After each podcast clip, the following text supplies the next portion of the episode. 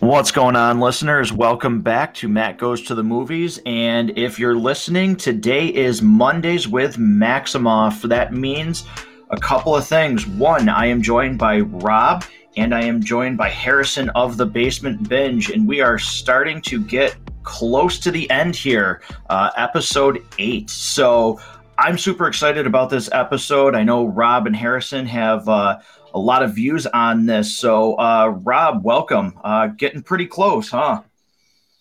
Yeah, um, you know it's it's funny. Like um, my kids will count down the days before Christmas and the number of sleeps it is until Christmas Day, and I kind of feel like I'm at the point with the season finale of this. You know, I'm I'm literally counting down the days until we're able to uh, see this whole thing wrap up, and um, you know, we've been talking about it a lot throughout this season that this was a show that kind of slipped under the radar with the Disney Plus announcements of all the things we were expecting. I think everybody was very excited about the Loki project and uh, certainly um, Captain, uh, you know, the, the Captain America sort of sequel of, of Falcon and the Winter Soldier.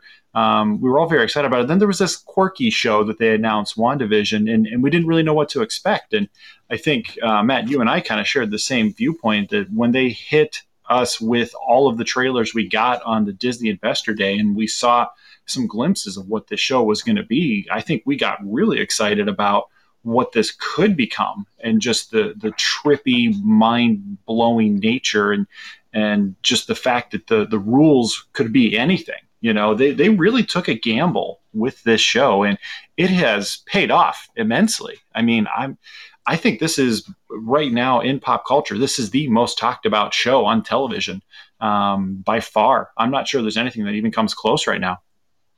Yeah, um, yeah, it, it, definitely. To me, I said last episode that it reminded me of the chance they took with Iron Man. That this was, you know, a, a risk to start the next content that we got since it had been so long with this show. Um, but it certainly paid off. But uh, again, listeners, the other host of this episode, Harrison from the Basement Binge. Welcome back, man. Super excited. And again, same thing to you, man. We're getting we're getting close. It's almost bittersweet because it means this this portion of Matt goes to the movies uh, is coming to a close. Yeah, it, it's crazy. First off, thank you for that very nice introduction. But uh, earlier, I don't remember what day it was. It was after this episode had aired, and obviously before we recorded. I was thinking about Monday coming up and how we were going to record.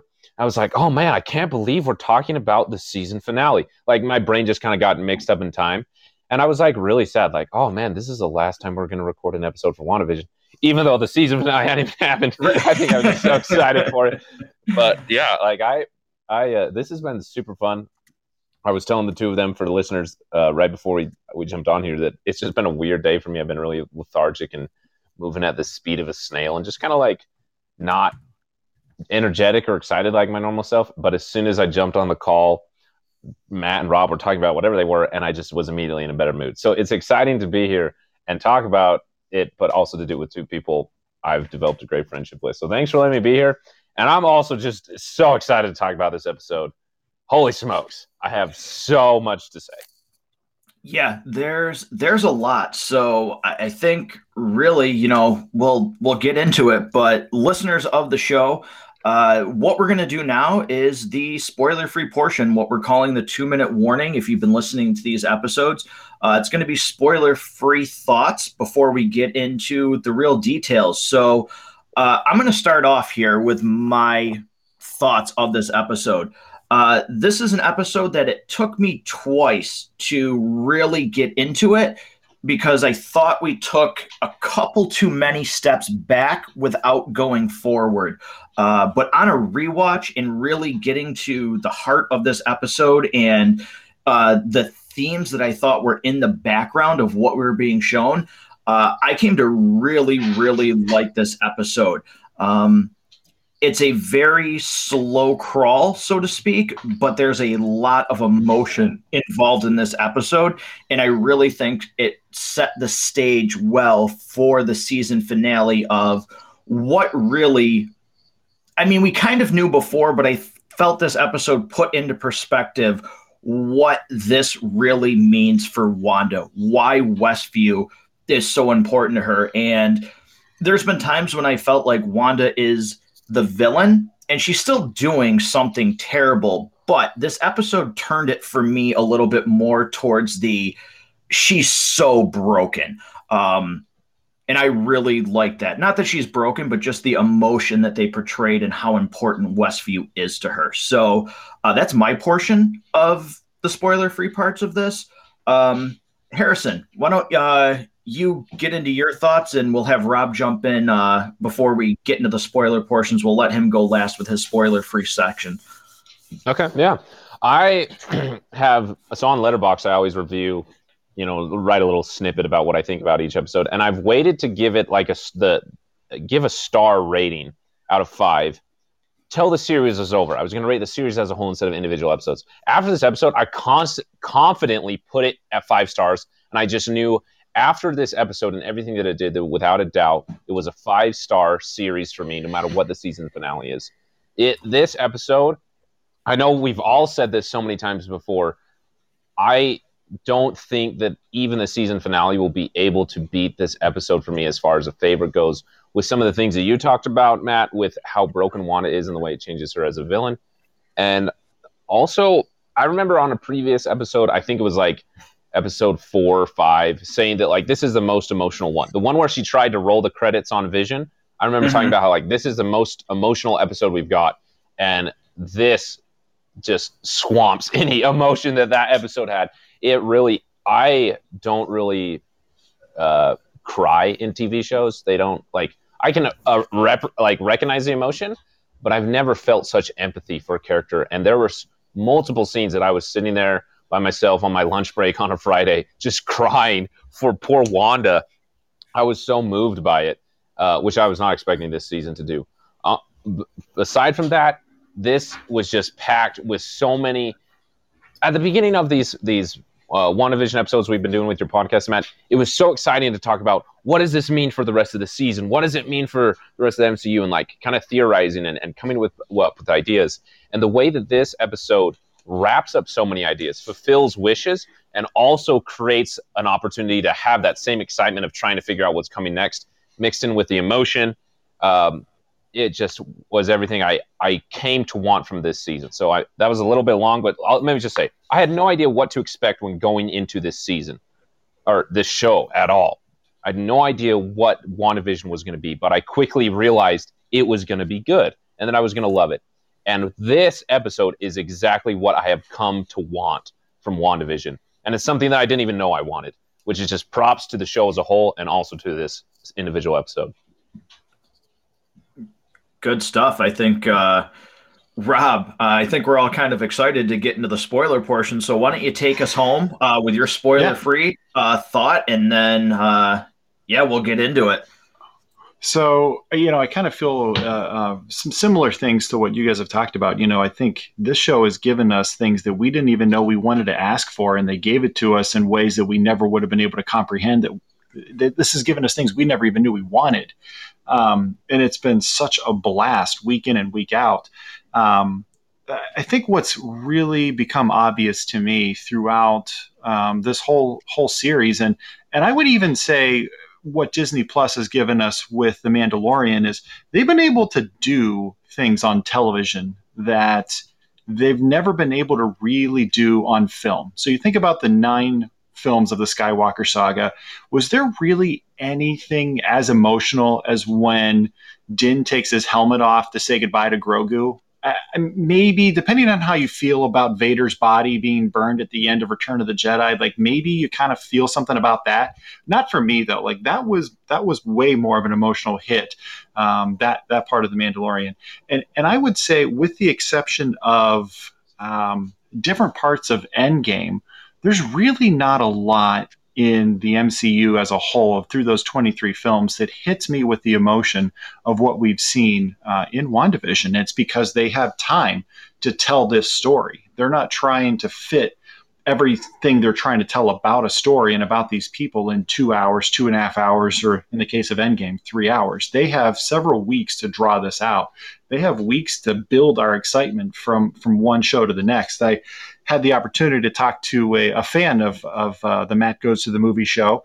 And uh, he hadn't actually started WandaVision yet, but then he binged the whole thing in kind of one sitting. I think he was maybe one or two episodes behind at this point. And I'm thinking to myself, well, that's definitely not the way to do this. Like, you have to have sat and waited week after week the way we did. Like, that's the only way you can truly appreciate what you're getting and building the mystery and the excitement. And then he told me um, that he was waiting to listen to the podcast till after he had completed all of all of those shows. Then he was going to go back and listen to all of our recaps.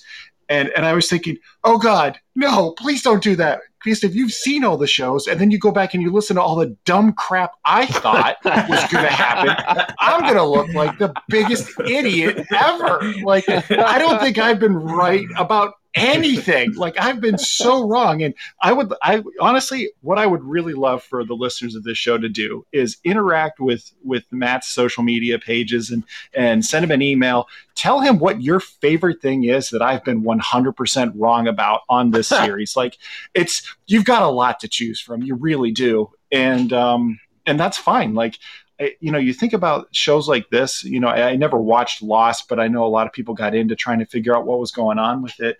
You know, there's week after week, you're just trying to guess what's going on, and um, to be this wrong week after week and still very happy about how wrong you were. Like normally, this kind of thing, you only feel validated. Like the whole point of Jeopardy is is not for the contestants to win. The point of Jeopardy is for you at home to feel really smart about getting the answers right. And that's kind of like what a mystery show normally is. Like if you can figure out who the killer is before the people on screen do, um, and and yet as wrong as I've been, uh, I. I can't wait to find out how, how much wrong I still have yet to be uh, going into the final final episode. Yeah, it, it's certainly been exciting, and we've talked about that throughout the episodes. Uh, not so much in these later ones, but in those beginning ones when we were really starting to try and you know put theories together um we all three of us separately kind of use the line of this could 100% mean something or it could mean nothing. And this could lead to this or i could be totally wrong. Um, but it's been really fun being wrong or seeing like oh okay this is slightly what i thought but there's this twist on it. Uh, this show has just been it's been so much fun but uh, I, I want to get into these these spoiler talks here. So, listeners, if you have not seen this episode and you're not doing what Rob just described, uh, and you don't want to be spoiled, um, this is where you pause it, watch the episode, and come back to us because we are going into the spoiler-free portion. And guys, I'm going to get this out of the way because it's a very rare speed bump in this episode for me but it starts right at the beginning and it's the opening. Um, we open back in, ah, oh, geez, sorry, Rob, give me the year again. I'm blanking on it. I believe it was 1637. There we go. Uh, wow. In Salem. And this is where we are first introduced in the episode to Agatha and her being a witch. And I thought it was a little over the top, and I I laughed out loud when they had to remove their hoods when they're talking to her. Um, I hate those moments. Um, whenever people have to remove their hoods to say something that's super dramatic, I think I'm going to start doing that at my job when somebody asks me for a discount um, and just make a joke out of it and be like, there is no discount. Um, but it, it, the opening didn't really work for me just because I felt it was a little over the top and it was a little cringy with that moment, but it certainly was interesting to see how she kind of is alone, so to speak. Um, and presumably, what we know is she thought she was the only one left. Um, so, Rob, I'll let you kick it off. What's your thoughts on the opening of this episode? Well, I, I want to go back even one piece further than you did to start it off, I loved the fact that for the Marvel title screen, they went from red and then morphed it into the purple. Um, Oh, to that was really, Oh, yeah. yeah, that was such a cool moment to let you know, like, okay, we're going to pick up where we left off from the last episode, introducing the the spin off series. You know, Agatha. It was Agatha all along, um, which I just love the theme music they used for it. But yeah, right away we get this scene where you think initially she's being um, burned at the stake for being a witch, and then you realize, oh no, it's these other witches there were parts of this that really didn't work for me initially and, and on a rewatch they kind of seem a little more obvious. Just there's there's actually a lot in this episode that i think was overdone. There's there's some overacting i think at times. There's some just you know un- unnecessary over the topness that um you know that we see from agatha and and kathryn hahn who i've loved throughout this season uh, this was kind of a low point for me for her in in the in this series. It just some things w- when she had to go full on villain mode. Um, it, some of it just it just limped in a little bit for me. It, it didn't it didn't land the same way it did when she was you know, pretending to be so frightened uh, about the flubbed line or, or being at the edge of town when Vision kind of catches up to her, uh, or certainly what we saw from her in, in the last episode. Um, you know, it, it just, I don't know. It, it's not something that it's, it wasn't a great scene overall. Um, and, and I would probably fast forward through it if I was ever to watch it a third time. All right. Harrison, where do where do you stand on the opening? Uh, it's really interesting. I remember watching the opening and just like my jaw was on the ground. like, what is going on? I was, uh, I think I was just like so caught up in like, uh, what's the word I'm searching for? The what it meant for the character of Agnes or Agatha Harkness that I wasn't too focused on the performances. I will say that I uh, thought it was a little over the top, but I love that they just kind of let Kathryn Hahn like turn it up to eleven and just I just enjoyed her f- for being as wacky as she is. Uh, but it was kind of weird. Um, but I just to talk about it, I thought it was a great characterization for a- uh, Agatha as a villain, someone who wa- will go to no ends to get her way. Uh, she's incredibly powerful. She's incredibly intelligent and conniving, and just really evil. And the the way that it adds to her threat, she feels much more threatening after that scene. You know, I always thought she, she was like, oh yeah, she's an she's an evil witch. You know, I was I had the theory that she was Agatha Harkness the entire season, and so I believe she was an evil witch. But to like have that scene where she to me was like this dramatically evil was kind of like a cartoony type fun, but also is like a oh this lady's like nuts, like she's crazy, and crazy evil is the worst kind. So I'm I'm excited for that that characterization to continue. All right. Um, so one thing about this episode is, I mean, a lot of them are, but this episode is a lot of exposition, so to speak. Um, really, you see, we go back. Uh, it's one of the things I said in the the beginning is we go back a lot to find out where we're going in the future, so to speak. Um, and that starts with Agatha letting, you know, one telling Wanda that she's a witch. She can't use her magic uh, in the basement. And how did she do it? Um, we're going to need to take a trip down memory lane. And she says a line, which I thought was pretty funny. Uh, time to watch some real reruns um, within the theme of the show. I thought that was really good. Um, but it also seemed to really quickly start to retcon what we thought we knew about Wanda in a lot of ways, especially her powers.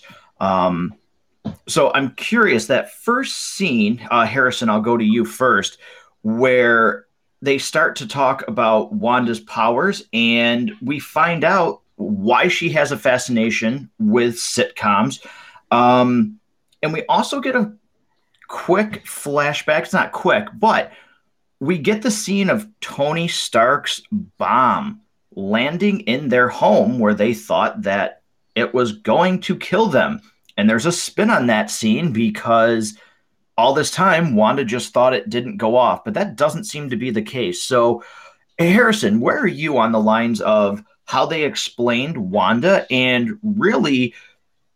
It seems like some of that is maybe paving the way for the X Men to come in. I, I certainly felt that there was room there to say, well, these genes have been in people, and when they're exposed to trauma or she was exposed to an infinity stone that's jumping a little bit ahead, um, I thought they really opened up a pathway to start being able to introduce why maybe if they're not going to pull them from other realities, you could start to see the X Men in this universe where they haven't been visible up until now. Uh, yeah, I actually really, really liked it. I'll first say that like when that scene started to play, I love the the callback to um, the the sitcoms because I had a, a, a running theory. I don't remember if I said it or not on this show. Uh, that the reason that Wanda had created a sitcom reality for herself is that she probably grew up watching them, and that was her view of the West, and that's why it was called Westview. It was her perfect idea of what the West was like that she had viewed through her her childhood childhood viewing of sitcoms. So to see that play out, uh, and like the emotional connection to her parents and and talking English and all the things that it means for the character of Wanda, I immediately just began to feel so sad for her and and immediately began to understand how broken she was. And then the bomb goes off while they're watching the sitcom.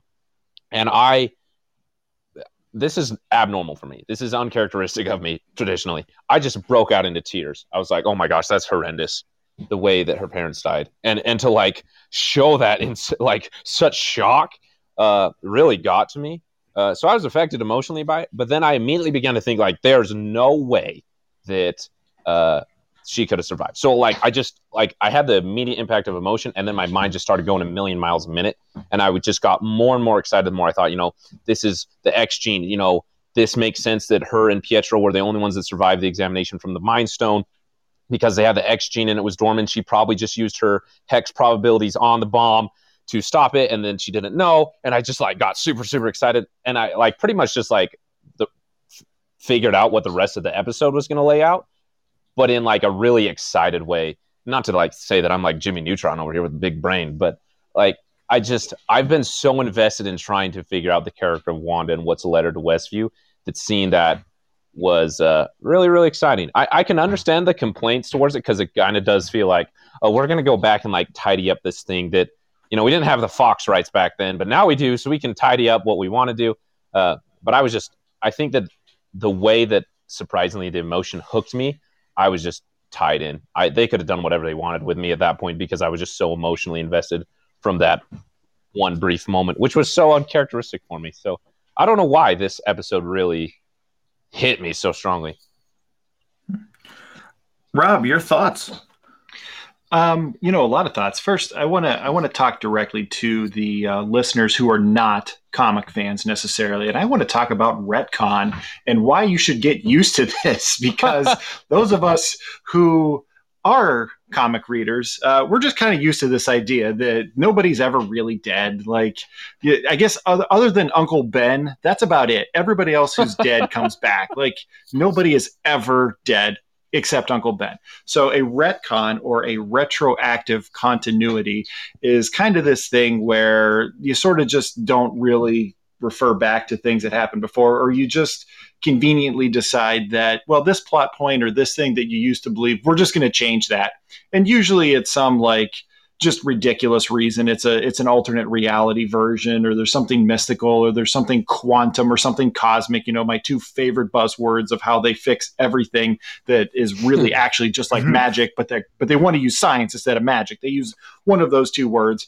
Just get used to this idea because we see it in comics all the time. Like it's it's amazing to me like in Gotham City that nobody ever leaves. Like it's it, like Joker takes over the city, it's completely burned out and everybody like Batman beats him up, puts him in jail, takes over takes Gotham back over and then like 2 months later Bane does the exact same thing and everybody forgets that Joker literally just did it. I mean, Matt, where you and I live in western New York, people leave when they raise taxes or when it snows 3 feet. Like people just leave after that. Like there's no reason anybody would ever live in Gotham City if it was a real place. But I digress. So They got great coffee shops there. Apparently, that's the only thing I can think. I, I, don't know why anybody else would literally ever stay. But retcons, uh, it's something that I'm kind of surprised we haven't seen in the MCU yet.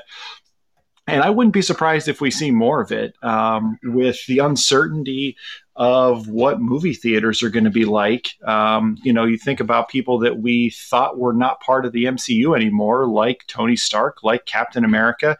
Um, those actors were thinking maybe they would move on to other projects. Well, other than M- MCU related projects, I'm not sure what else gets people to line up in theaters in the in the post COVID world. So or still during COVID world, truly. Um, so don't be surprised if Chris Evans decides he wants to come back, uh, or if Robert Downey Jr. decides he wants to come back in some way. So you could you could certainly see um, some retcons of, of people coming back. Um, in terms of this actual scene, um, uh, you know, a couple things. what occurs to me is just how awful is their life that of this family that there's just gunfire in the streets there's fires burning and they're just sort of meh about it. Oh it's it's sitcom night everybody. It's oh there's people shooting in the street. It's just thursday. That's what they do you know? Like there's literally gunfire and a war going on in the streets and instead of like barricading their windows and huddling together they're just like which episode is it tonight kids? Like whose turn is it to pick? Like it just it just really makes you you know, obviously we've talked about the various different traumas that Wanda has experienced throughout her life, but just simply growing up in that environment. We even got a glimpse of this in the Halloween episode. Um, where they're where they're showing them trick or treating, and you can see like the fires in the background, and you can hear the gunfire and the war going on around them while these kids are trying to participate in the act of trick or treating. I mean, it's um, just even growing up in that environment would would be terrifying. Which um, again, though, who's handing out candy there? like, well, I think she gave her a fish too. Like it was weird. Yeah, I, am not um, handing out candy if it's raining. Let like let alone gunfire going yeah. off. yeah, but it's just like you know no bit nbd for these folks. Like that's just their life. Like it's just always like this. Um, i also say that i wanted the guy playing papa. I, at some point i just wanted to see him magnetically levitate something. I just i really wanted it. I knew we weren't going to get it but selfishly i wanted it. Um, and I, I i don't know how i feel and i'm curious to see what you guys think. Having them go completely on the nose with the shows that this series has drawn inspiration from, you know, showing us the Dick Van Dyke show, showing us the DVD collection with Bewitched and and then later on, you know, they're actually watching Malcolm in the Middle, which, you know, the the 2000s level show um, really drew a ton of inspiration from. Um, I just don't know if I I loved it. I, I kind of like it when things are kind of left unsaid. Like we get the gist. Like we kind of know that this is based a lot on Bewitched. Like we don't we didn't. I don't know if I really loved the fact that they just went right out and, and showed us these. Um, I, I don't know. I um, I I don't know how I feel about that. I think I probably would have been happier had they had they not given us that at all.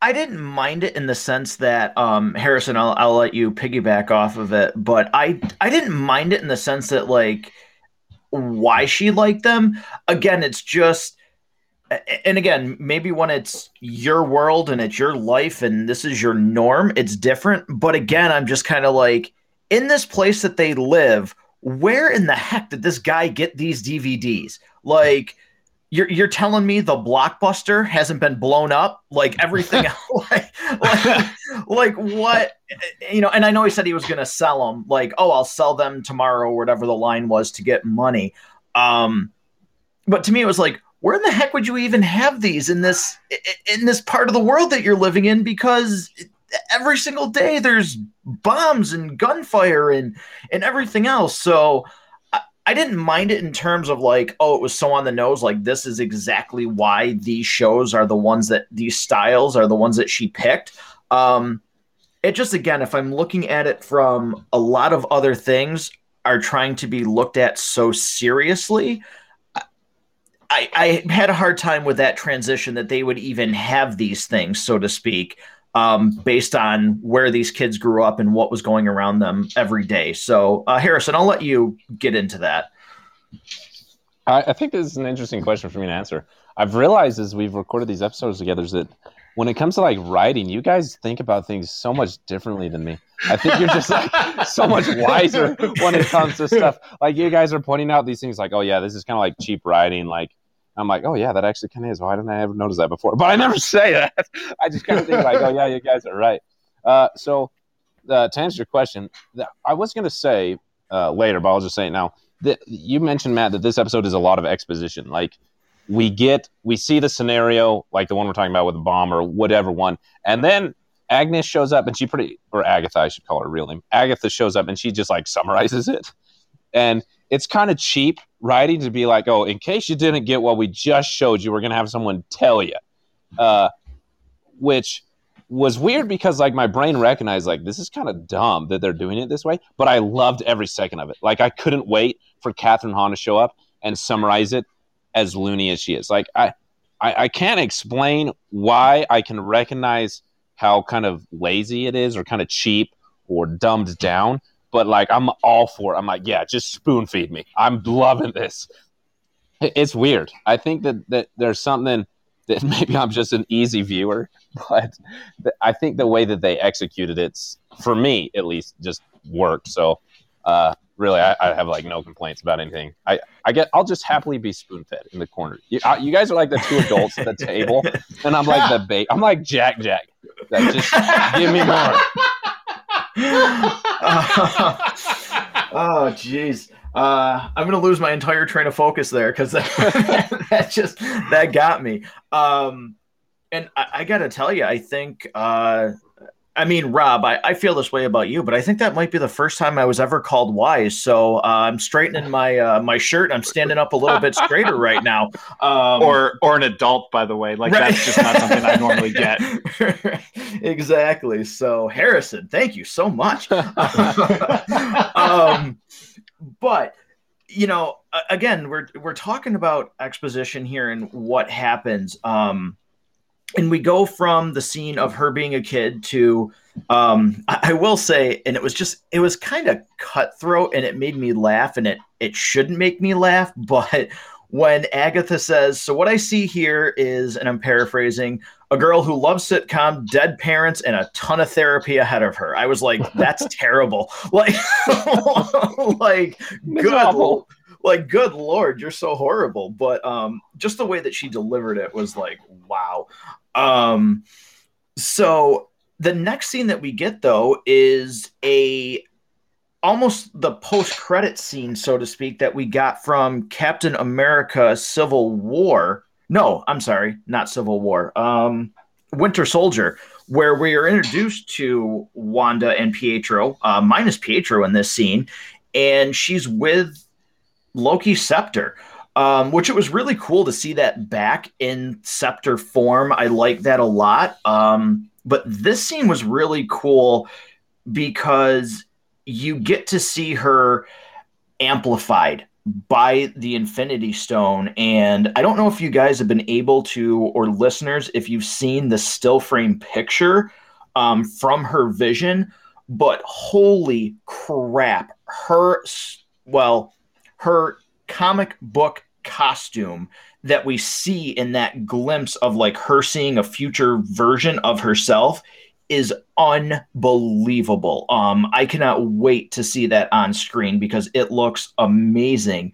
Um, but again, kind of going back and taking away what we thought we knew of, oh, well, she was given her powers because of the Infinity Stone. Now it's just it amplified what she already had inside her. So I did like this scene, but again, it's more of boy, we can just go back and say, this is why this happened, and let's now drop these characters into this universe. So, uh, Rob, I'll I'll let you go first on this one. And you know, one, what do you think of you know the next flashback? And two, have you gotten to see uh, her costume in a still frame?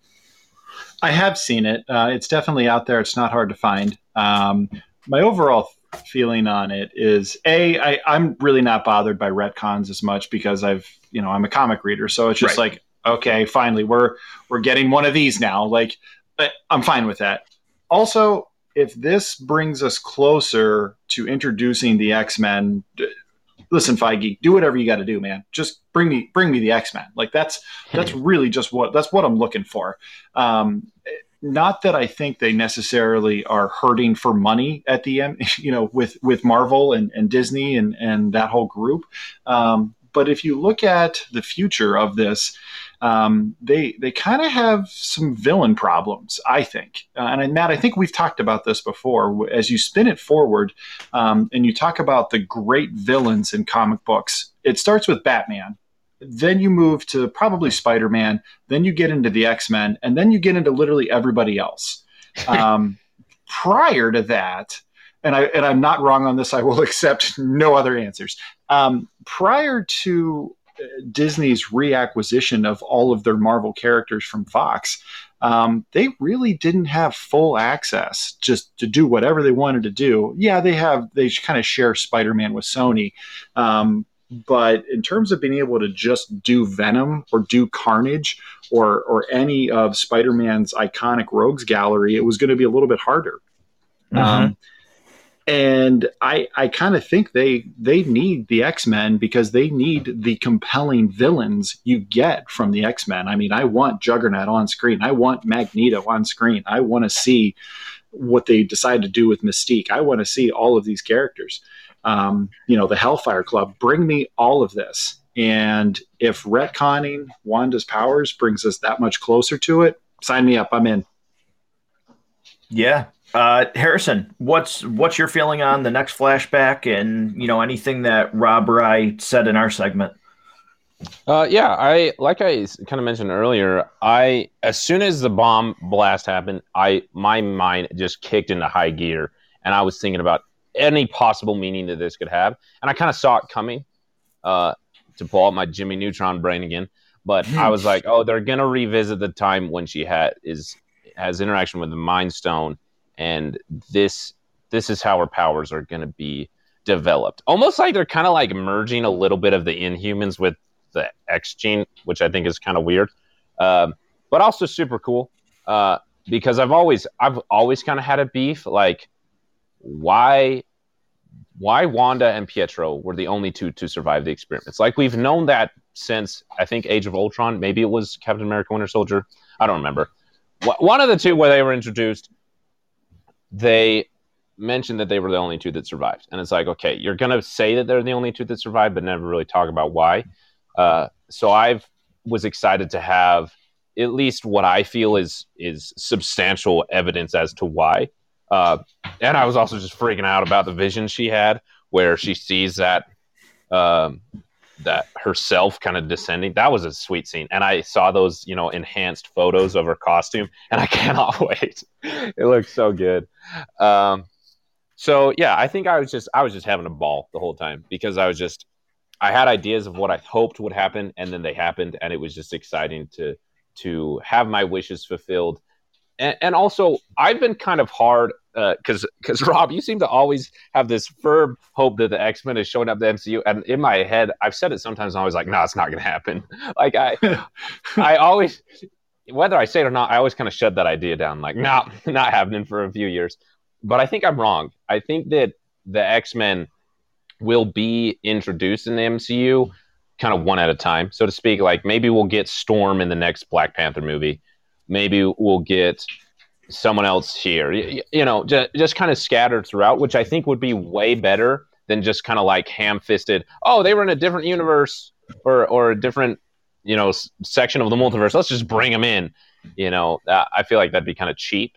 Uh, and I think it'd be cool to have the same way we had a slow anticipation to an Avengers film and then a bigger Avengers film. It'd be cool to see oh, you know, there's an X Men in this show, and there's an X Men in, in this movie, and now there's an X Men here, and an X Men there, and now we're having an X Men movie. Uh, so yeah, I, I'm just excited about all of it. What, whatever it means, I think that Rob uh, is right in the villains uh, idea that that uh, I'm still hoping that maybe Pietro and Wanda are adopted, and we'll get Magneto as their parents. Uh, I don't think that's the case, but you know, one can hope. Yeah. Um, you know, speaking of just, I got again, there's some things that really draw for me. And again, maybe I'm just, I'm totally reaching, but Um, some parts of her costume and the way it was designed, really from the prequel trilogy for X Men, like started that started with First Class.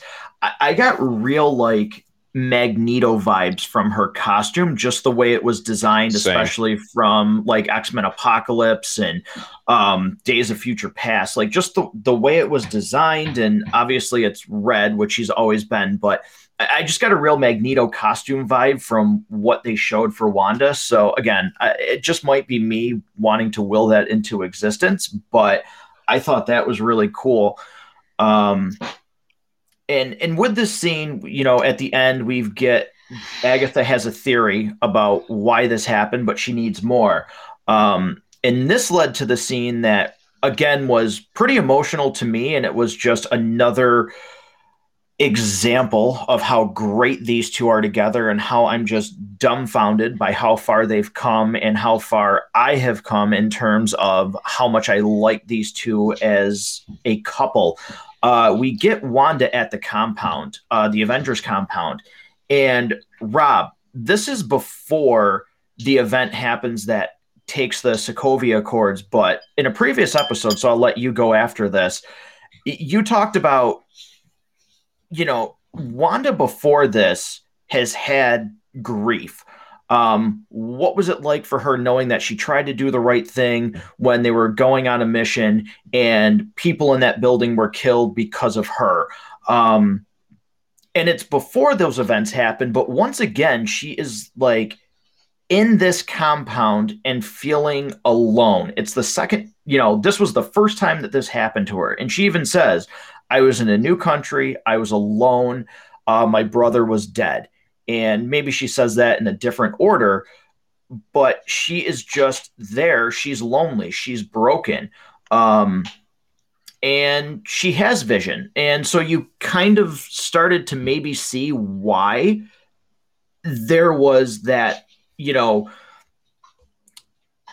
why Vision liked her so much and why he was protective of her in Civil War because of just this one little scene and the connection that they had. Um, and this is Vision at his best, not understanding something because he can't quantify or whatever you want to say, like why this show that she's watching should be funny.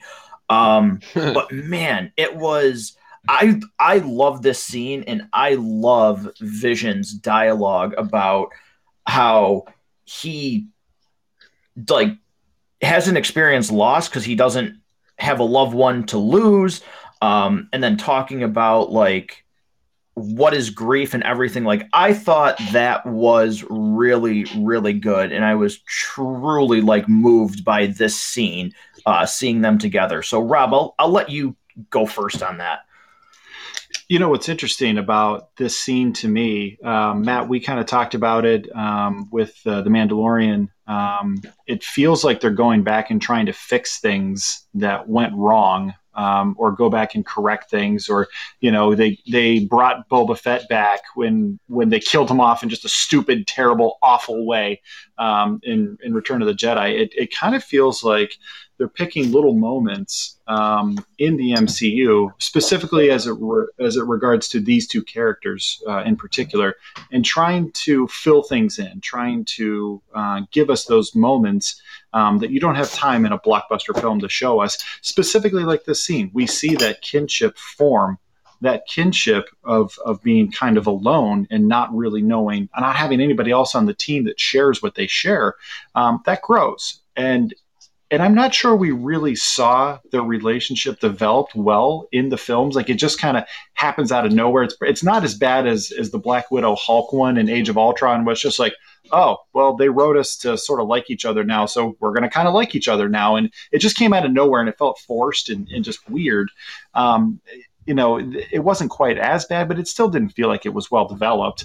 Um, but when you get this scene in context with what we saw before, now it does feel like it's filled in. Just this, it's not even a 10 minute scene, I don't think. Um, and it, and it helps define that so much better for me. And I believe it so much more that when I rewatch, you know, Captain America 3, when I rewatch Infinity War, um, their scenes together will land much better for me having seen this flashback. Yeah, good, good stuff, Harrison. Um, I, I, would think you said this episode was pretty emotional to you. I would think this would be another one where it it was probably at a high level for you. What do you think? Oh yeah, without a doubt. You know, I I mentioned how much that that previous scene with her parents really got to me. So I, am sure you guys can imagine how much of a mess I was after this scene. Um, it was when they are sitting there talking, and uh, I just I wasn't I was sobbing. I I don't know if you guys have ever been in a situation where something happens in your life where you feel a little bit broken and you meet someone whether it's a romantic interest or someone that becomes a romantic interest or a friend they're there in a way that you didn't know they could be and s- suddenly they fill a hole and having experienced that multiple times in my life and seeing Wanda so broken and having vision which to what to what you said earlier Paul Bettany and Elizabeth Olsen have totally 100% sold me on this relationship. I'm so much more invested than I ever thought I would be in them. They are so great together. Uh, that moment, just I was, I was a puddle of tears. I, I, which is so weird for me, but it was really just. I agree with everything you said. It it makes everything retroactively in the relationship in the MCU so much stronger, and also makes the next part of what we see is so much worse for Wanda. Um, hmm. I just, I, I felt so healed for Wanda and having Vision, and immediately heartbroken knowing that she lost him so soon after. Um, and uh, yeah, it, it's previous to this episode, I really was kind of angry with Wanda. I was viewing her as a villain, like she's the worst, she's selfish, she's kind of pathetic. Like get over it. And now I'm like, well, like you really are broken and and you do need help and and I can understand why you might lash out with your emotions instead of completely understanding them after all you've gone through. So I thought it was a great scene. I also thought it was a great scene for developing uh, vision. And when he comes back without his memories, it's going to make that gut wrench even worse, which is uh, obviously the theory that I'm going on. Um, so yeah, probably if I had to pick one, that might be my favorite scene of the entire season. And it was like what, like five minutes, if that. It was just those two leads have just ripped my heart out. Yeah, it's uh, very well said, Rob. Uh, you know, I don't know if you have ever had that, what Harrison described, but I, I once got a Mr. Potato Head for Christmas, um, and that helped me fill some holes in my life. So I know what you're talking about. Um, or is it just Potato Head now? Oh my gosh! oh my gosh! So, you know, um, but um, moving on from my traumatic story of Christmas. Um, That's so funny. I will say that for me, the next scene was really the one that actually got me emotionally. Um, I did have a lot of emotions during this, but the next scene is where we get Wanda going to Sword. Uh, we saw part of this in an earlier episode, but we find out the whole story here. Um, and you get Hayward. Um, she wants to take Vision and she wants to bury him and give him a funeral. She says he deserves that. And she says, I deserve that. Um, and this is where Hayward again gives me William Stryker vibes from the X Men but I also see that we get the hints that he manipulated Wanda because he says, I can't let you take him. I can't let somebody who can bring him back online. And he says, Excuse me, back to life. Um, you have that power. I can't let you do that. And she's super confused by that statement and says, I'm I'm not here for that. I I can't do that. Um, I think that was very targeted and deliberate why he said that to her. Um, and we'll get into that later because I know you guys have some questions and we have some uh, theories. Um, but the thing that got me the most about this episode is after he says, No, you can't take him, she crashes through the glass. We've seen this scene in security footage, and she goes down to see Vision's body. And the scene that got me is she puts her hand on him and she says, I can't feel you. And she says that twice. And the reason that got to me is because when she has to kill him in Infinity War, he says to her, You can never hurt me. I can only feel you. Um, that was where I was like, This sucks. Um, and I was like, Damn, that's really good writing. That's a really good callback. Um, and again, just it's the chemistry and it's a guy sitting on a lab table getting experiment on so there's no chemistry to be had but it was so emotional for me with that line. It was just such a great callback and again just further drove home like how broken this human being is. Um harrison i'll let you go uh i'll let you piggyback. Um you know yeah. where, where do you go from there? Uh if I was a puddle of tears when Vision and her were watching TV, I'm sure you can just draw some conclusions of where I was the rest of this episode. It just got worse and worse. I don't know what was going on with me, but yeah, when she said I can't feel you, I was just heartbroken. I I just lost it. I thought same th- same thoughts you had. Great writing, great performance, great chemistry. Um, just, just so much. And, and it's so awful that this show does this to me. It just rips my heart to pieces. But at the same time, I've got to deal with the fact that Hayward is a jerk, and he's he's the villain here. I've been I've been treating Wanda as a villain when she's just broken and needs some healing, and Hayward, and, and like to have to deal with so much grief and also uh, confront the, the the progression of the antagonist. Yeah, just it was great writing, great television making. That was uh, I can't say it better than you did. That was just a great moment. That again, taking the sh- the show to levels that I was not expecting. All right, Rob, where do you stand on this? You know, Matt, I picked up on some very similar things that you did when when Hayward says, "Not everyone has the power to bring their soulmate back online. Forgive me, back to life." Um, I don't remember her at any point really showing those abilities with what she's done. Um, so it made me wonder why exactly does he believe that? Um, it, it was very interesting to me. And, and yes, I agree 100%. It seemed like he was provoking her. Um, and, and he said that it was, you know, basically they're, they're, they're functionally recycling him is kind of what he says to her they're doing, which it's been five years. That seems a bit weird that they're just now getting around to, you know, doing the recycling run and getting that stuff out to the curb so that it can you know be avoided from going into the landfill. Um, but th- when you really you know you, harrison you talked about how this is a very emotional scene for you. Um, it, it, definitely hit me the first time. And the second time i watched this what really occurred to me about how I, i'm surprised she was able to keep it together as well as she did because functionally what she walked in on was not only the autopsy of her significant other, but the organ harvesting at the same. I mean, they're going at the dude's face with an angle grinder, like, and, and that's her. that's her. yeah. Like, like that's her her soulmate and and they're just a bunch of people in lab coats casually just like oh yeah his left arm's over there his right arm's over here his foot's down there.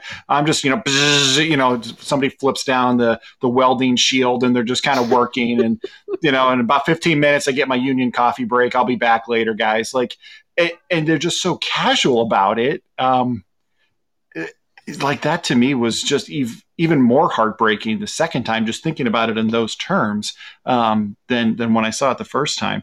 Um, you know, I just it's so messed up that she walks in on that, um, and then immediately from there, you know, just completely breaks down. Um, and uh, it, it kind of reminds me of the film Logan, where Charles Xavier, who is the most powerful mind in the world, um, when when that mind starts to go through something like dementia, um, how dangerous is that person? When you talk about somebody like Wanda, who's got the abilities that she does, when she has all of this trauma and all of this stress in her life and and nobody truly to share that with. You know, certainly she has Avengers teammates, but we never get the impression that she's close to any of them other than Vision. Um, we don't really get the idea. Maybe she's got a connection to Black Widow. There's there's some theories that there's training happening for these new Avengers, uh, kind of recruits at the end of uh, the second Avengers film, Age of Ultron. Um, that perhaps they're they're being trained. So maybe you could you could do that, but nobody can really relate to her. You know, she's got a, a past that nobody can can even touch. She's had things happen in her life that none of them have had to go through. Um, even Tony Stark being captured and, and, having all the terrible things that have happened in his life that have happened, he, you know, he's he's not somebody that's just going to sit her down and be like, "All right, kid, here's my shoulder. You know, let's let's talk this through." Um, so when she has to go through all that on her own, um, holy cow, that is that is a very very dangerous dangerous person. Um, it, it, really did remind me of Logan so much in that. Um, and then you know for me honestly the, the the most emotional scene for me is is right after this when we first see the 50s sitcom in black and white and he's there vision's there he stares at her and he says wanda welcome home and then she turns into the smiling housewife from the 1950s and she looks so happy and in and like my heart broke at that moment because I wanted that to be reality for her. I wanted that to be what was actually going on. But I've already but I already know that that's not what's actually happening. We've already been through seven other episodes that have shown us that this isn't real and that there's terrible things about to happen. Um, but seeing that happiness and knowing it wasn't real, wow, did that get to me? Yeah. Um I mean, we even get right before that too. We get the scene of when she leaves Sword headquarters.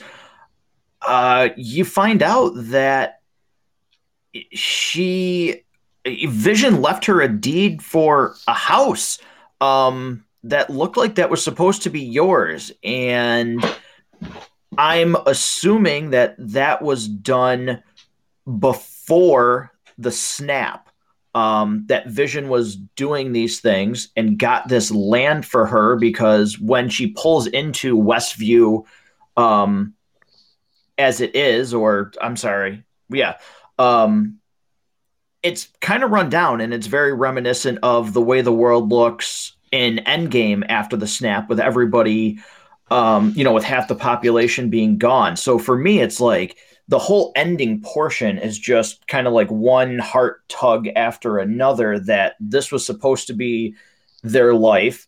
Um, he had plans for them to be together obviously and nothing. Um, and you get that scene where she just like all of her magic or whatever we're going to call it um, it just bursts out of her and it creates Westview. I thought that was a really, really cool scene, just visually so appealing.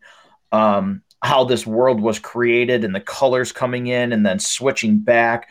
Um, that whole thing was super well done. Uh, so Harrison, I'll let you I'll let you talk about you know getting up to the ending and then you know the the reveal of the first time that we hear Wanda's code name um, in this universe. I'll let you take it up to that point.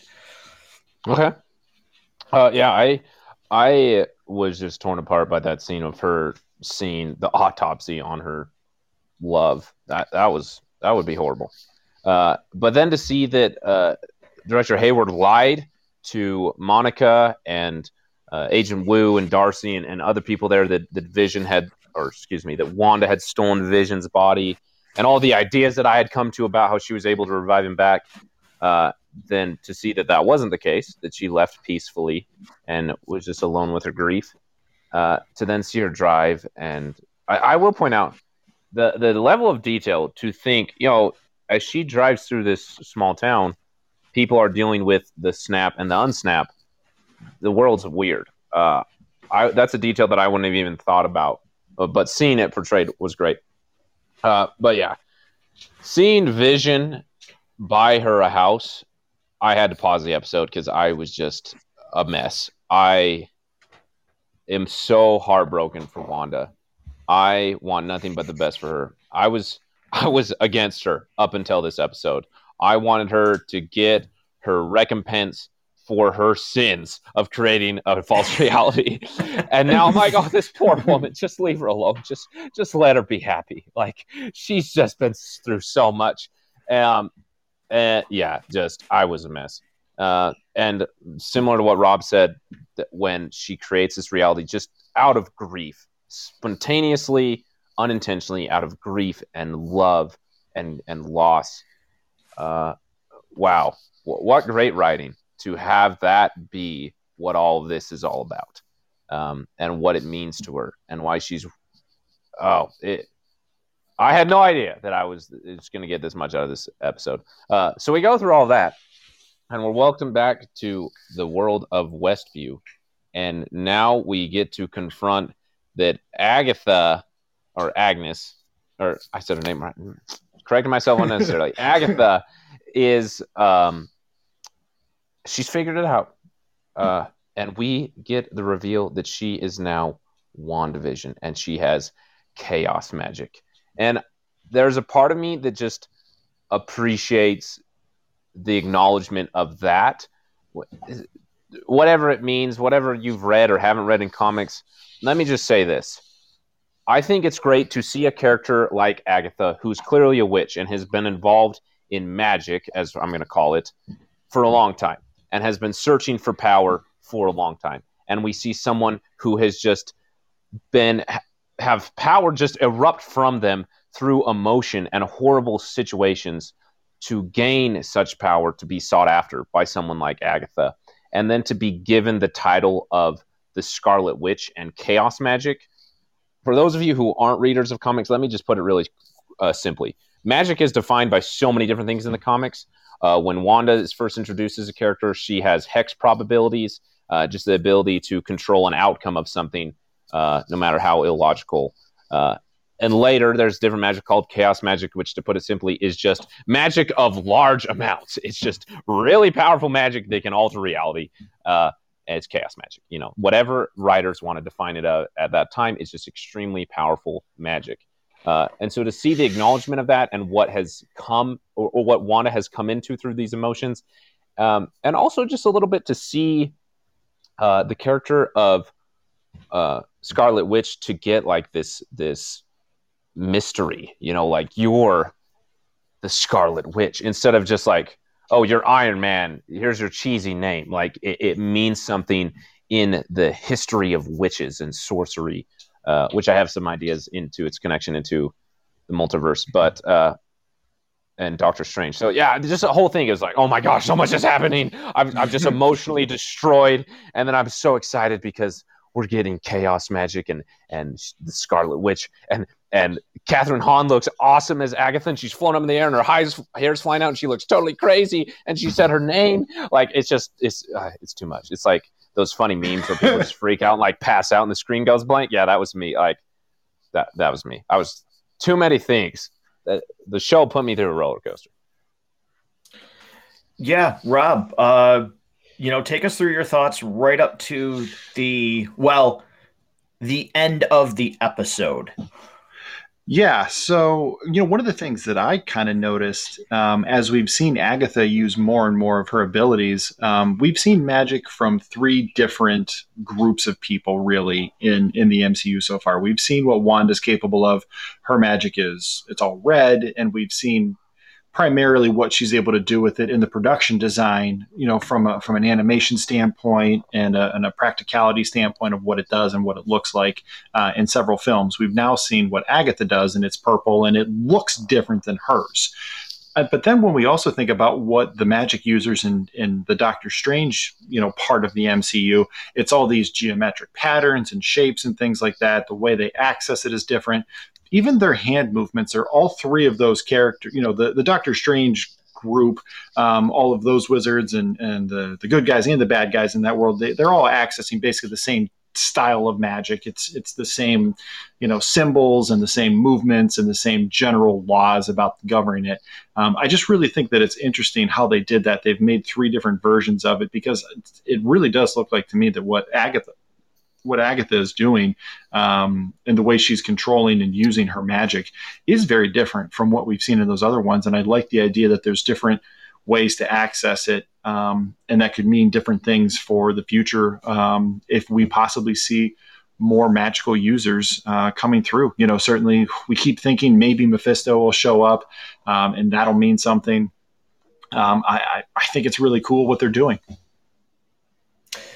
Yeah. Um, whatever that's going to mean, and Harrison, you know, we'll get into this uh, in a little bit here, but you know, chaos magic and you know, it's in this universe, you know, fans know that she's the Scarlet Witch, but to this universe, it's a big deal that she's the Scarlet Witch because it means something. Um, so it'll be interesting to see what that means in the grand scheme of the MCU and why Agatha is like so afraid of it because she tells her like you don't know how dangerous you are. Um, from everything we've seen, it seems like Agatha would maybe try and like partner with Wanda and control her or use her.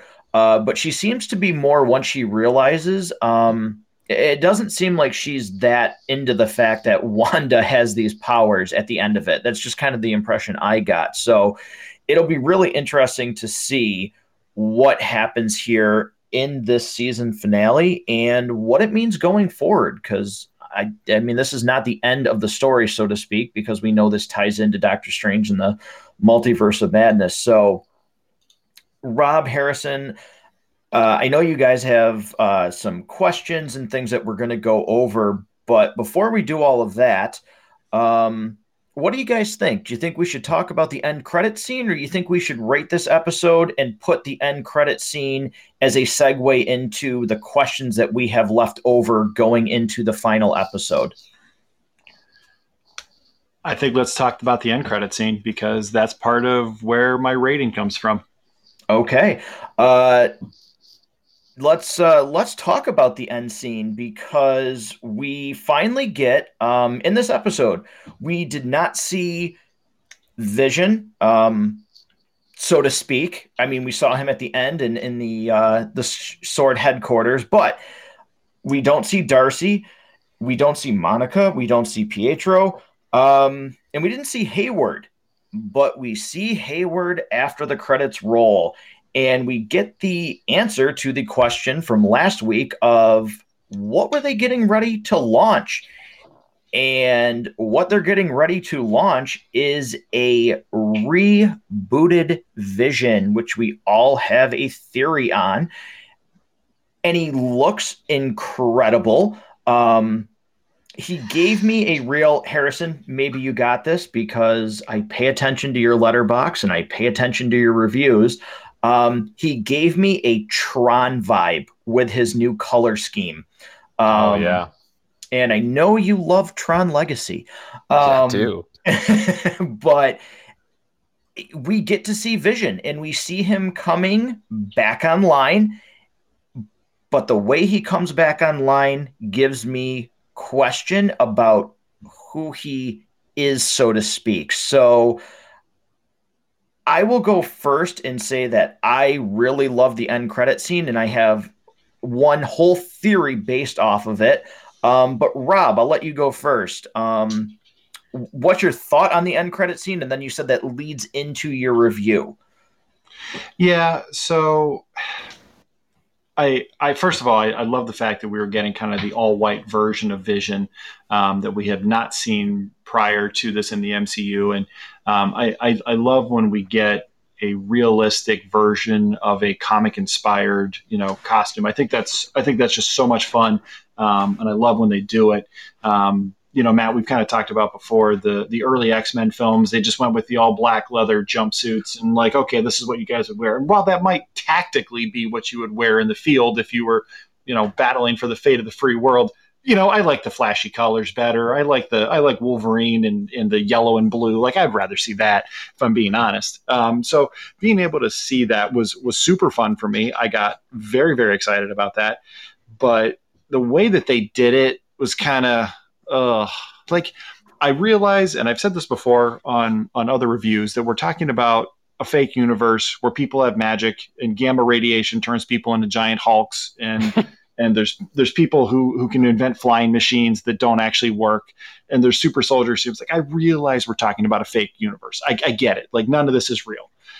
But uh, to me sometimes like the lazy writing that occasionally creates things like oh we just had to get a piece from the source. And it's and somehow there's still magic floating around this drone that they had sent in to kill her that when she dragged it out and it was still just you know i guess magical auras were around it and they just put it into a box. And i don't know is there a vacuum in the box that just sucks the aura out of it and shoots it into you know the white vision sarcophagus and infuses it some like how does that work exactly? Like like it's it's one of the there's a couple times throughout this episode you're just not supposed to ask questions you're just supposed to just kind of go with it. And and that can be fun like trust me i, I enjoyed this episode. I, it was very um, it, it, pulled on your heartstrings. It gave you a lot of of background details that we really wanted.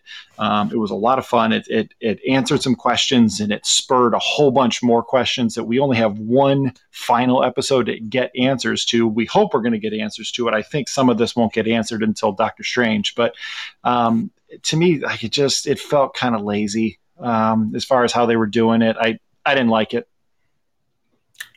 Okay, uh, interesting take on that. Uh, Harrison, what are your thoughts on it? Uh, well, again, Rob's made me feel like Jack Jack. I'm like the, the most susceptible person to diversion. Like, I, White Vision shows up. I don't care what it takes to get me there. Like, I'm all for it. You know, like I'm not thinking about the complexities of logistics of getting the the the aura of Wanda's magic and enjoy it. But as soon as he started to say, I'm like, oh, he actually kind of has a point. Uh, but in the moment, I was just like, I, I was just losing it. Like, we're getting white vision. Um, and also the idea that kind of what it means that Hayward lied for a reason. What does that mean going forward? To, to meaning to like Monica and Agent Woo and Darcy.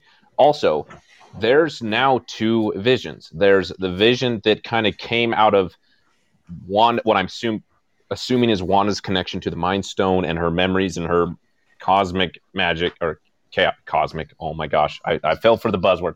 The chaos magic um, to bring an identity of Vision back. But he doesn't have his memories before Westview. But th- he's still very much good. He's still very much on the side of life, as he says in Age of Ultron. He's very much who he is, but he's not at the same time. And now we have his physical body that is has been his identity that is now all white and i'm pretty sure is going to be voiced by james spader at least i hope. And and what that means for someone to not have his emotional values uh, for lack of better words. And it was i was just losing my mind. I was like oh my gosh what a season finale. Yeah what is this all going to mean? How are they going to wrap all of this up uh, so yeah, I just went total Jack Jack mode and let him spoon feed me every minute of it and was loving it. And then it ended, and I was I was like, come on, give me more. I don't want to wait another week. Yeah. Um. So some varying thoughts on that, but before we get into what we have still open for the season finale, uh, let's give our reviews of this episode. Uh, I'll start first. For me, this is four and a half out of five reels. Uh, just a few minor hiccups along the way, but a very, very good episode. Uh, Rob, I feel like you're, I don't know, maybe you're not too far off from what Harrison and I think um, in terms of overall. Um, but maybe you are based on some of the things that you said. What are you, where are you going with this one? You know, Matt, when you opened this, uh, you had said that your initial viewing, you kind of were down on this, um, and you sort of came around on it on your second uh, watch through. Um, I was prepared after my first watch and and going through the weekend to call this somewhere in the threes.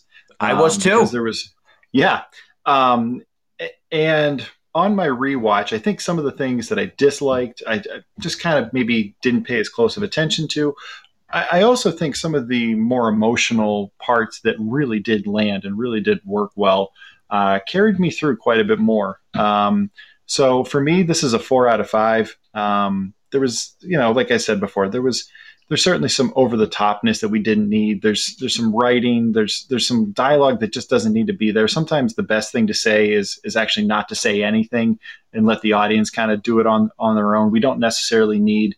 Um, you know every single detail like just smacked in our face like see? Ha? This is it. Look at this you know?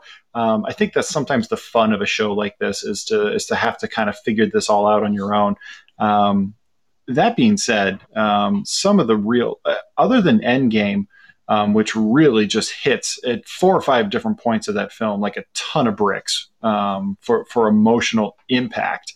Uh, this episode of of this show has got the most emotional punch of anything we've seen in the MCU, for my money at least, um, uh, with the notable exception of Endgame.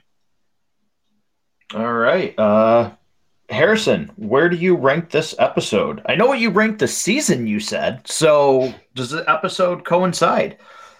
Uh well, before Rob ruined my Jack Jack moment, it was a solid five. uh, and if I stay in that Jack Jack mindset, which I'm now going to call it for the rest of forever, uh, it would be a solid five without a doubt. But with those things that I can't uh, not acknowledge. Uh, I would say it's a four and a half. Uh, for what it means for the season, this this episode, without a doubt, has made the season as a whole a five out of five. But this episode is a four and a half, if that makes any sense. Uh, but that's just because Rob ruined it. Uh, so, well, I We're guess going to do a spin off called Rob ruins everything. Rob I, ruins. Everything. Harrison, do not let do not get into a long conversation about the Last Jedi with him. You oh, drink, drink. Yep, we said Last Jedi. Everyone drink. so, my goodness.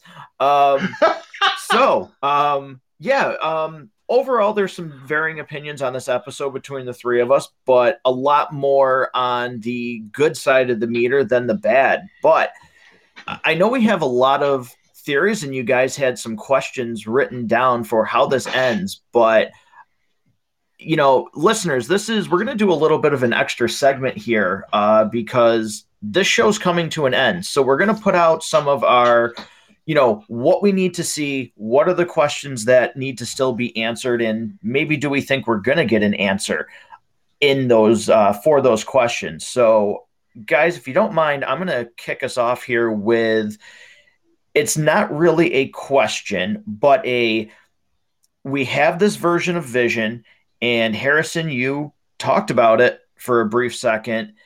I feel that there's no way it is not voiced by James Spader, and I believe you guys feel the same from our discussion, and that it's going to be Ultron's voice that is behind Vision.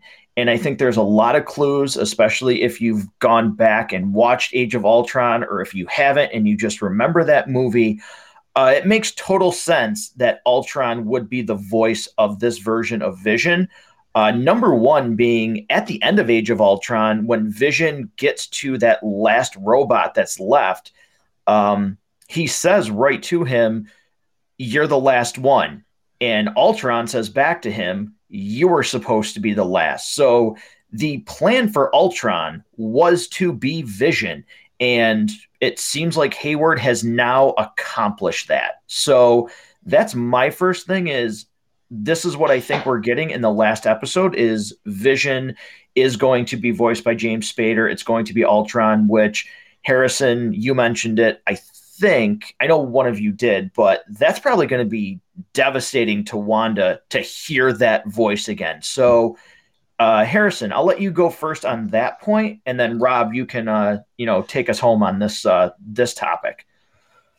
Uh, yeah, I I was just freaking out because I my favorite part of Age of Ultron, which I'm a fan of that movie by the way, Rob.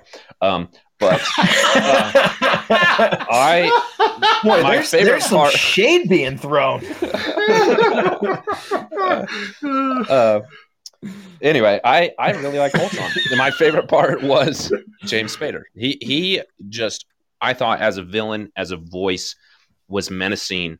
Um, seriously, the best part of that that movie for me. So I I I'm I was just thrilled for a chance for him to be back because that's all I've ever wanted.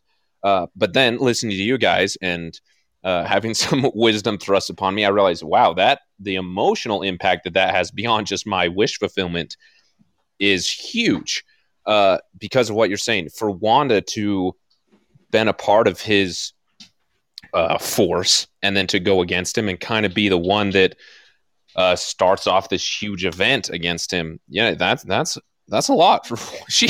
As if she hasn't gone through enough already. Uh, we're gonna bring back Ultron's voice. So uh, yeah, I holy smokes, there's a, there's a lot coming with that. Yeah, Rob, where do you where do you see yourself on this? So I thought I was pretty slick because I had this thought that um, we we'd heard the rumors that James Spader is credited um, with appearing in this show, and we all assumed it was somehow as Ultron's voice.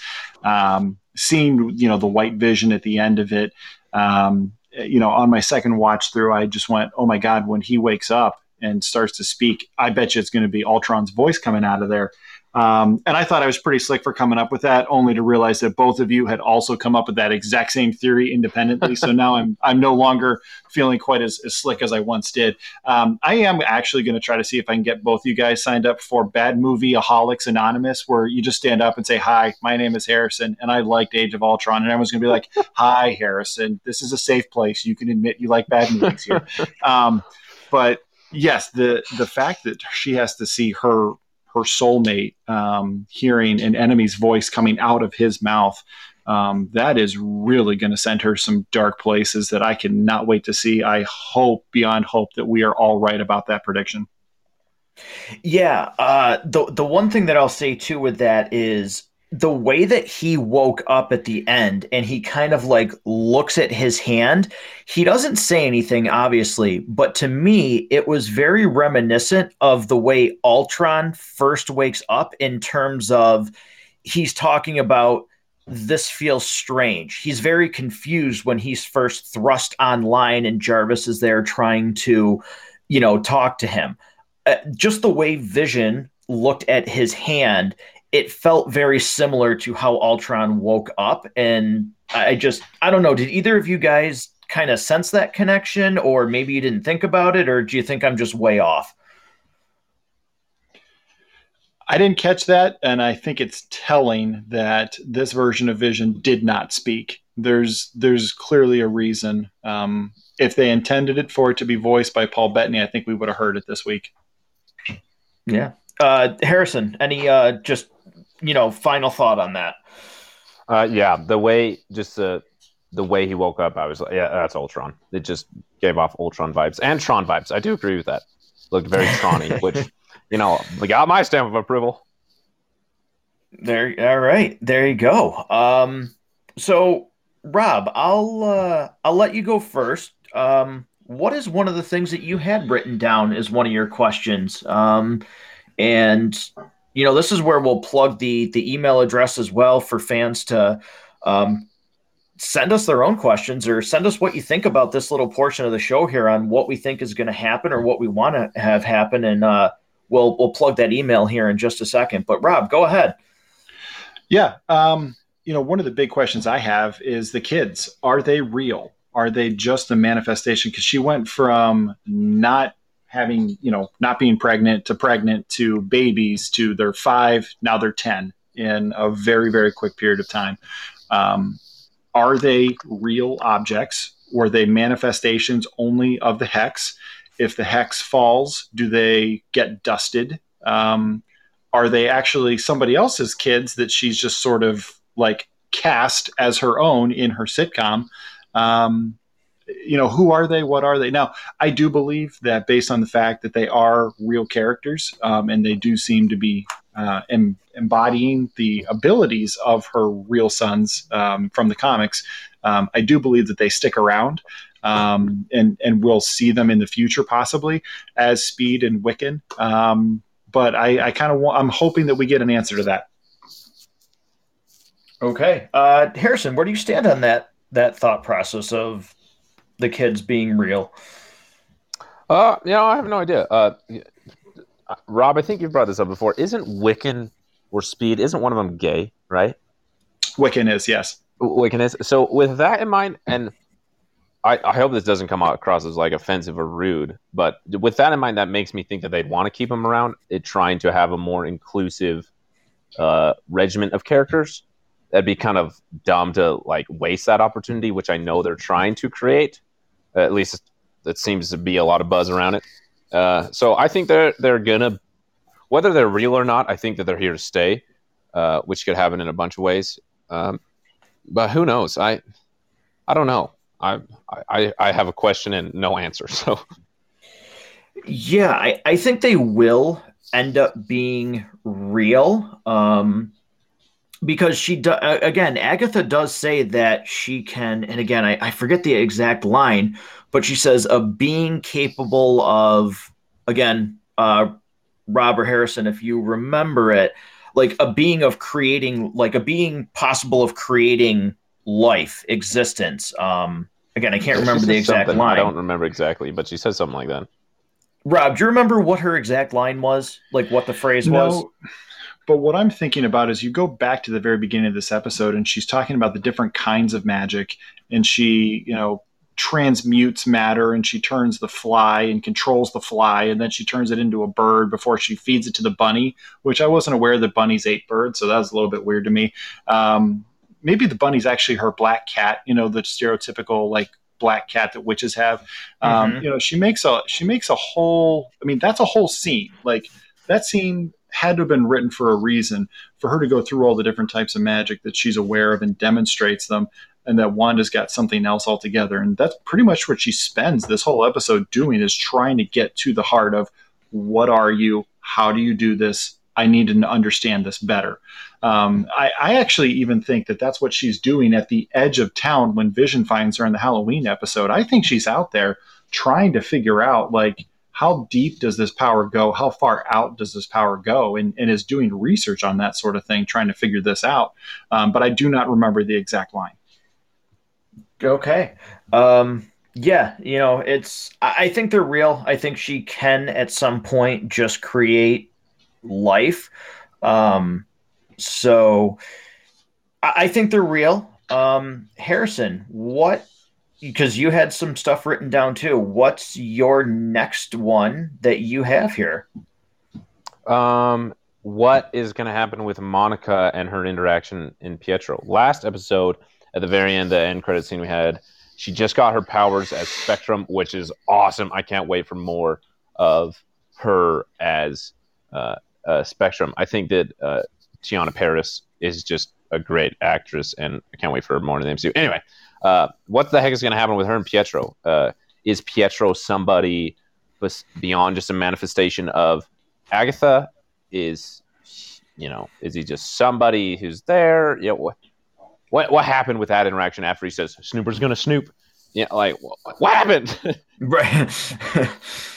yeah. Um, Rob, what are your what are your thoughts on that? I know we talked a little bit earlier about Pietro. Um, where do you stand on how what sort of resolution we get here, if so any real resolution?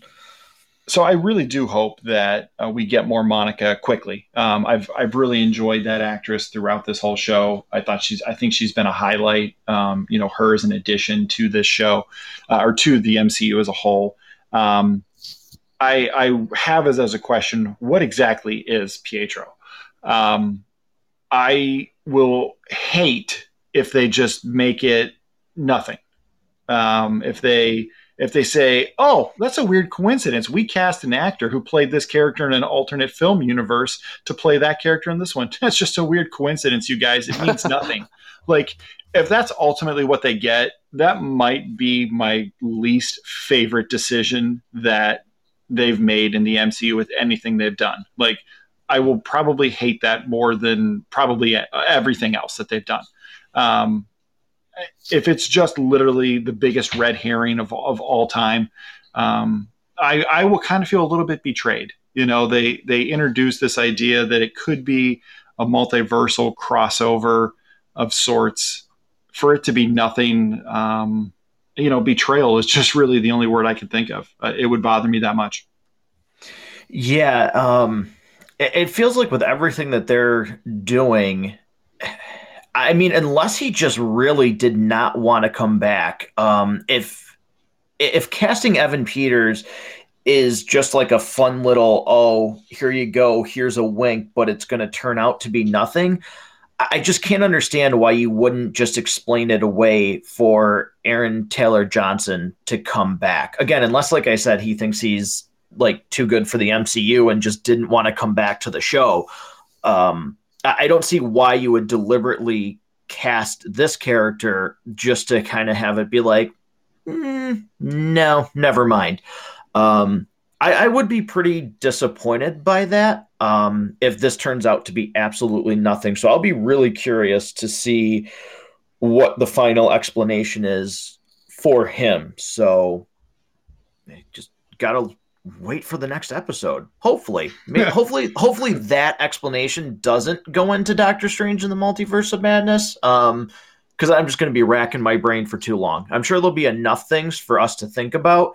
I I really kind of would like some closure on that one by the end of this uh, by the end of the season finale. So th- that's my take on that. Uh, Rob, what's the next one that you got?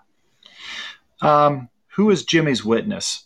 Uh, we begin with our when we meet Jimmy Woo. He's he's involved, and and I've questioned this before. Why is just a random FBI agent involved in something at the caliber that Sword is deeply involved in? You know, like it seems like this is a major world changing event. And yet we have this FBI agent giving part of the briefing in, in the fourth or fifth episode of the season. It felt, it felt strange. Um, so that suggests to me that this this person this part of the witness protection program this missing persons case that that he was called in for in the first place to to investigate um, that person has to be significant and we've heard there is a luke skywalker level cameo or appearance of some kind. Um, we've all kind of hypothesized: is it actually Doctor Strange? Is it Reed Richards at some point? Um, it's hard to think that Reed Richards would be in the witness protection program or, or Doctor Strange for that matter. But um, I, I I think we will probably find out an answer uh, next week uh, as to who that person is. Um, what is really going on with Pietro? I, am with you, Matt. I hope to God it gets resolved and, and we don't have to wait for Doctor Strange to finally release whenever that actually is, because it feels like it feels like movies are being delayed indefinitely at this point. Yeah, um, yeah. The witness, uh, you know, is is a question because it's never been mentioned again at least I don't remember it being mentioned from the like that very first reveal. Um, and then Harrison, um, I'll let you talk about it, but you also had the question of, and it ties into who these people are. Is the engineer going to be revealed? Because it seemed like that was like a real, you know, we talked about it, it was kind of a letdown moment of you mentioned it twice and you had to keep saying i have an engineer friend only for this somewhat nobody so to speak from the military who's like she doesn't seem like she's in any like huge position uh, to just show up and be like oh let me show you what we brought you um okay. Um so i know you're having that question of are we going to get that? Um do you still have you know has your thought changed on who you think it's going to be or what are your thoughts on that?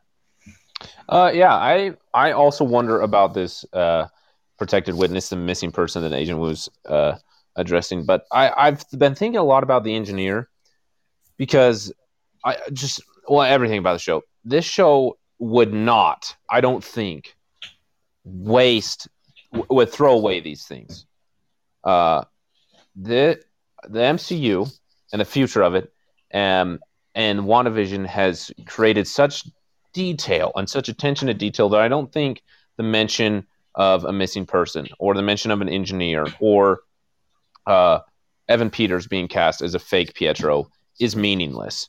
Uh, so I've been thinking about what it could possibly mean, and I have no idea. Uh, so who is this engineer? Was that uh, military lady who showed up? Was she the engineer, or was the engineer someone that uh, Monica just reached out to to get the right uh, specs for according to Darcy's calculations, and then the military person was just the delivery service.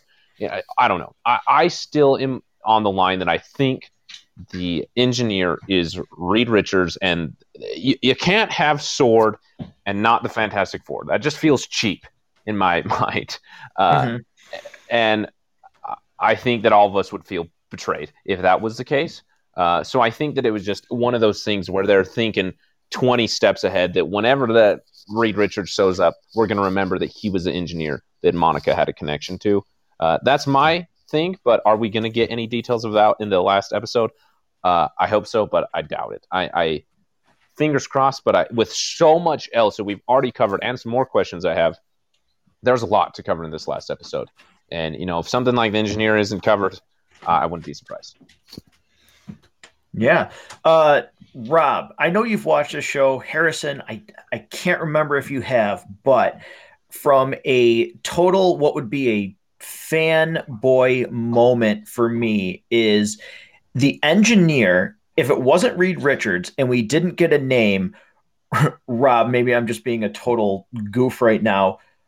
What if for some reason the phone rang for the engineer and it was the 90s X-Men animated cartoon ringtone.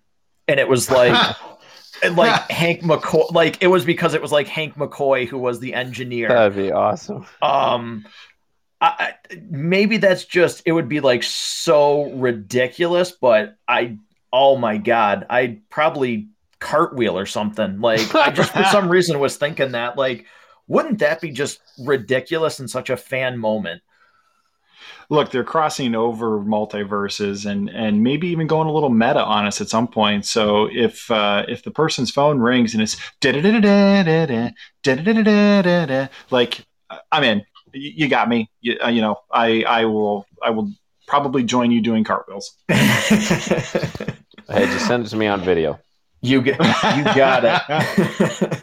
um, all right, so uh, Rob, did you have anything else uh, written down for what uh, what you still need answered in episode nine, or you know something that you maybe need answered? Like we said, you know, some things I think we're still going to have to wait. But is there anything else that you you really kind of feel like you need a definitive answer on at the end of this season? You know, I think um, we we kind of talked about the witness, and it was it seemed almost like a throwaway because it was it was mentioned once and then never again.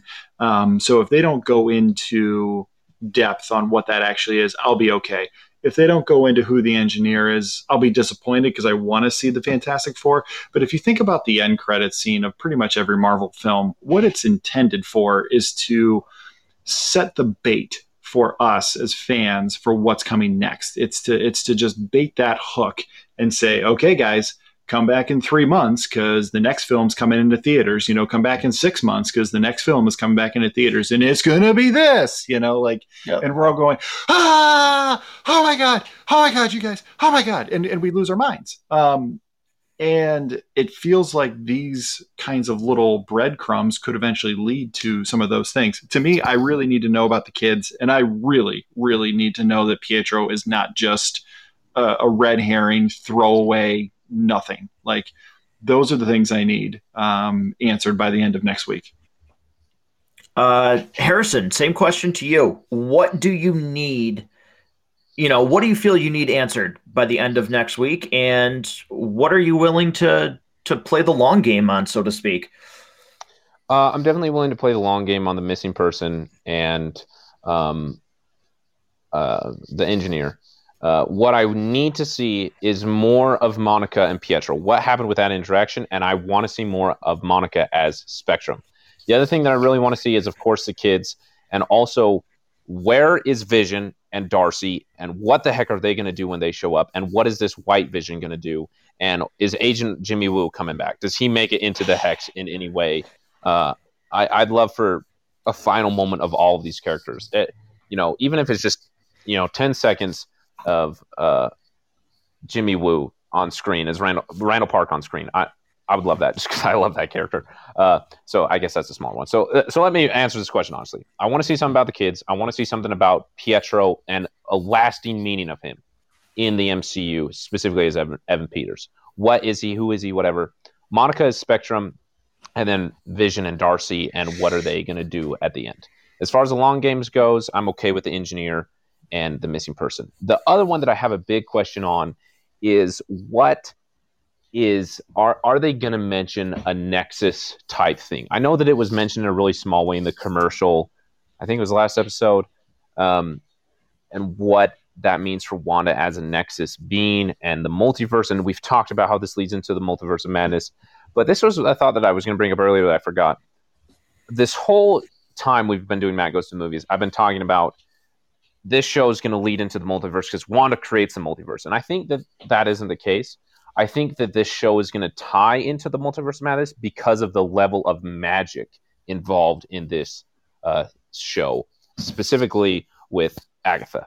Uh, so, yeah, the, the main things is just I just want this the show to be wrapped up uh, nicely. It's okay if some loose strings continue on to the rest, but to have like major things that that go off would feel like a little bit cheap, uh, like like a cheap that the MCU has never done before. You know what I mean? Like, like for example, you watch Age of Ultron and they didn't leave Ultron alive until the next Avengers movie. You know, like there's things that you you have to resolve as part of your story, um, and th- those are the things that we've been mentioning. And uh, those smaller things, yeah, I'm I'm totally biting that hook. You know, spoon feed me. Jack Jack's over here. Do what you want. I'm, I'm ready to go on the long haul. So, uh, yeah, just those big major things.